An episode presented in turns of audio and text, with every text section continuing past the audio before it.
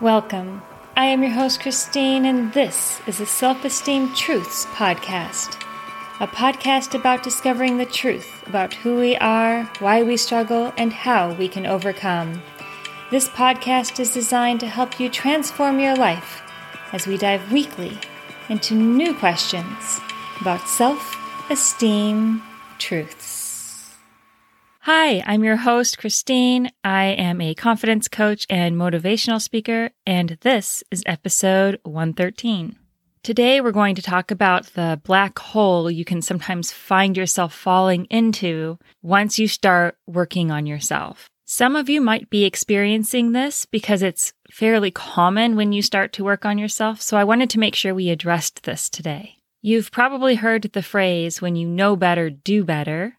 And while that's very true, one of the side effects of knowing better is regret. Regret that it took you so long, realizing the mistakes you made along the way, feeling really badly about the things that you did before you knew how to do better or were in a mental space to have the capacity to do better. And there can be a lot of things to regret failed relationships, the way you treated your kids, opportunities missed, years or maybe even decades wasted.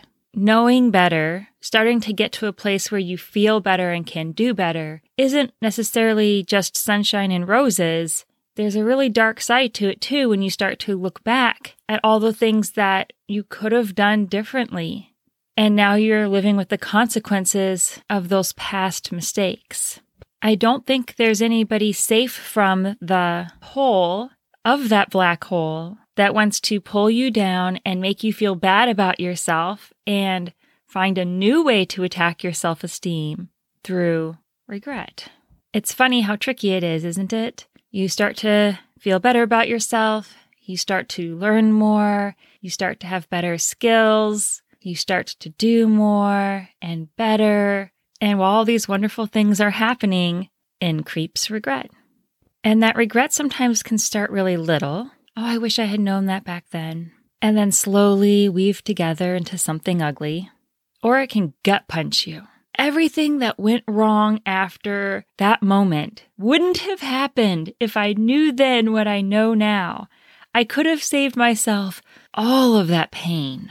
Sometimes it slaps you upside the face and you don't even see it coming. Maybe your grown child says something to you that just takes your breath away and stops your heart, and you had no idea that they felt that way or believed that thing or remembered that event.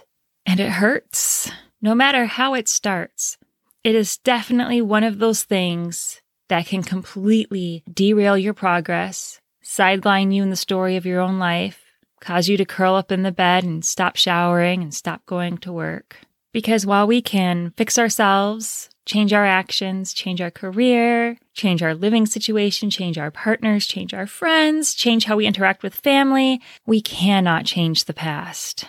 And when that knowledge hits, and there's that area that we cannot do anything about, seemingly. There's not really anything else quite like that.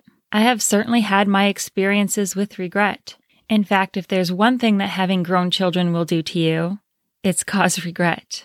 Maybe it's just the sweet, simple little things like not noticing the last time they asked you to pick them up or take them to the park or called you mommy or daddy Maybe it's something big, like they witnessed an argument you wished they hadn't seen, or they learned about relationships by watching you be in a bad one. Our children are here to teach us just as much as we're here to teach them, though I think sometimes our lessons are more painful. And even if you don't have kids, or your kids aren't there yet, maybe you realized you lost a dear friend because of something you did when this whole time you thought they just quit being your friend. Maybe you finally realized that your behavior cost you that promotion all those years ago when all this time you've been mad at your boss.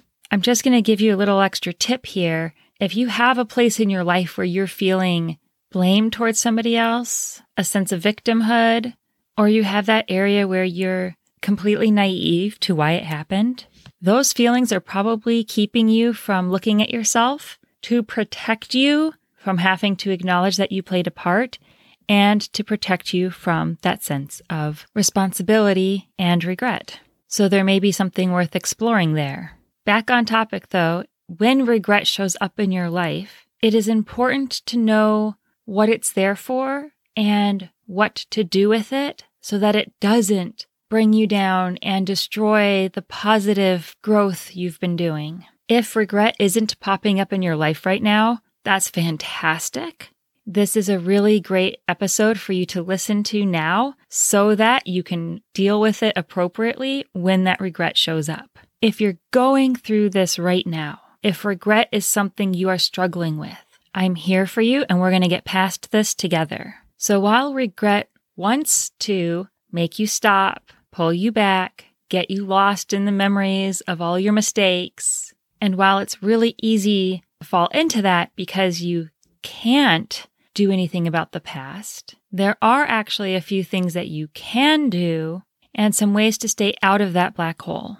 So let's talk about it. There are a couple different ways to stay out of that black hole when regret shows up. And you'll have to try on a few probably to figure out which one works for you. For some, it's as simple as reminding themselves that we cannot change the past. One of my personal preferred is reminding myself that I did the best I could with what I had and what I knew then. And of course, I would do something differently now, but I wasn't this version of me back then. Another one that's really helpful is to be intentional about the looking back. What lesson can you learn? What understanding did you gain? What mistake will you never make again because of that experience? If you can turn that experience into something that benefited you and you learned from it, it can help lessen the regret. What works for you may be very personal to you and most likely will also be determined by the depth of the regret and the type of situation the regret is around. So give yourself a little bit of grace while you try a few different things to help pull yourself out of that and find what works. The key is keep trying until you figure out what works. Keep yourself from getting lost in the replay of the thing that's causing you regret. Now, I mentioned that there's something that you can do, and this is one of the great ways to keep yourself out of that black hole. However, this situation is a little bit different from some of the other things that we've addressed because while you can take action, it won't ever fix it completely and sometimes it doesn't seem to make much of a difference at all. This is why it's really important when you choose to take action here that your expectations are realistic and, and this is very important, you remember that this action is for you and you only. If it doesn't mend relationships or heal past hurts or change the way somebody thinks about you, that's okay. You planted the seed for change to come. And most importantly, you took an important step for yourself. This action is very much for you. It's a way to show you that you won't make that kind of mistake again, that you know better now, and that you're doing better now. And that's all you can ask from yourself. Because again, we are in the present moment. You are this version of you. You're not back then and you're not that version of you anymore. So this is a healing thing for you now, regardless of whether or not it actively causes the change that you wish it would. I've been on the receiving end of this where it's worked and when it hasn't worked. And I've been the one taking the action when it's worked and when it hasn't worked. In all situations, it's still a positive thing. So this action that I'm talking about, will be very dependent on what the regret is about. However, it most likely will look like an apology, an acknowledgement, or it looks like helping others, even if they're not the people that were in that experience with you, but they are mirroring that experience to you. What I mean by that is if you regret kicking a homeless man, you go volunteer at a homeless shelter. So it's mirroring the thing that caused the regret.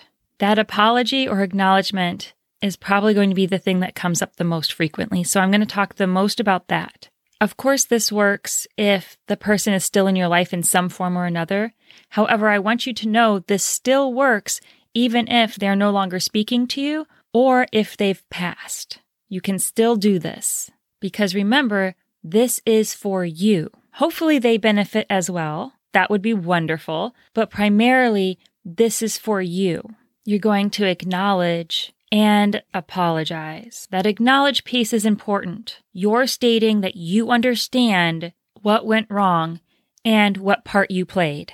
Apologies that are missing the acknowledgement piece tend to miss their mark. So you really want to make sure that you acknowledge the part that you played.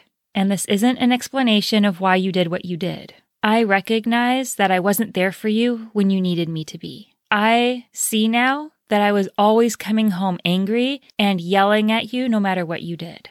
That acknowledgement for you is part of the way that you teach yourself that you aren't that person anymore because you now wouldn't do those things and you feel really bad about it and you then didn't care. And you don't need to punish yourself for those actions because you showing up differently now is the payment. This might end up being a letter or a prayer. This might be a text or an email. And again, they may not respond or they may be unable to respond. The important part is that you say it or send it. Now, there does need to be an apology in there after that acknowledgement. I'm really sorry I hurt you as badly as I did. I'm really sorry I put you through what I put you through.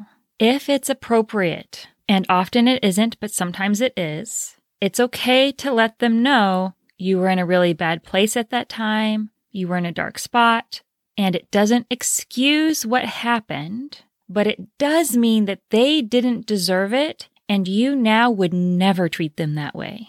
As much as it feels like this is for them, you acknowledging this new version of you who would not make those mistakes helps solidify for you who you are becoming, what you are working towards, and refocuses you on your forward motion to counteract the pull into regret.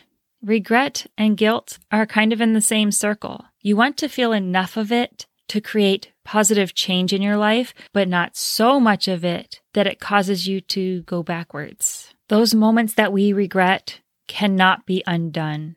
We cannot go back into our past and undo what we did. We can't go back with all the information we have now and do things differently. All those things all of us have wished at one time or another. And while regret itself is not pointless, it is pointless to dwell there and get stuck there and let it eat you up. You may think you deserve your regret, yet the truth is that hurt people hurt people.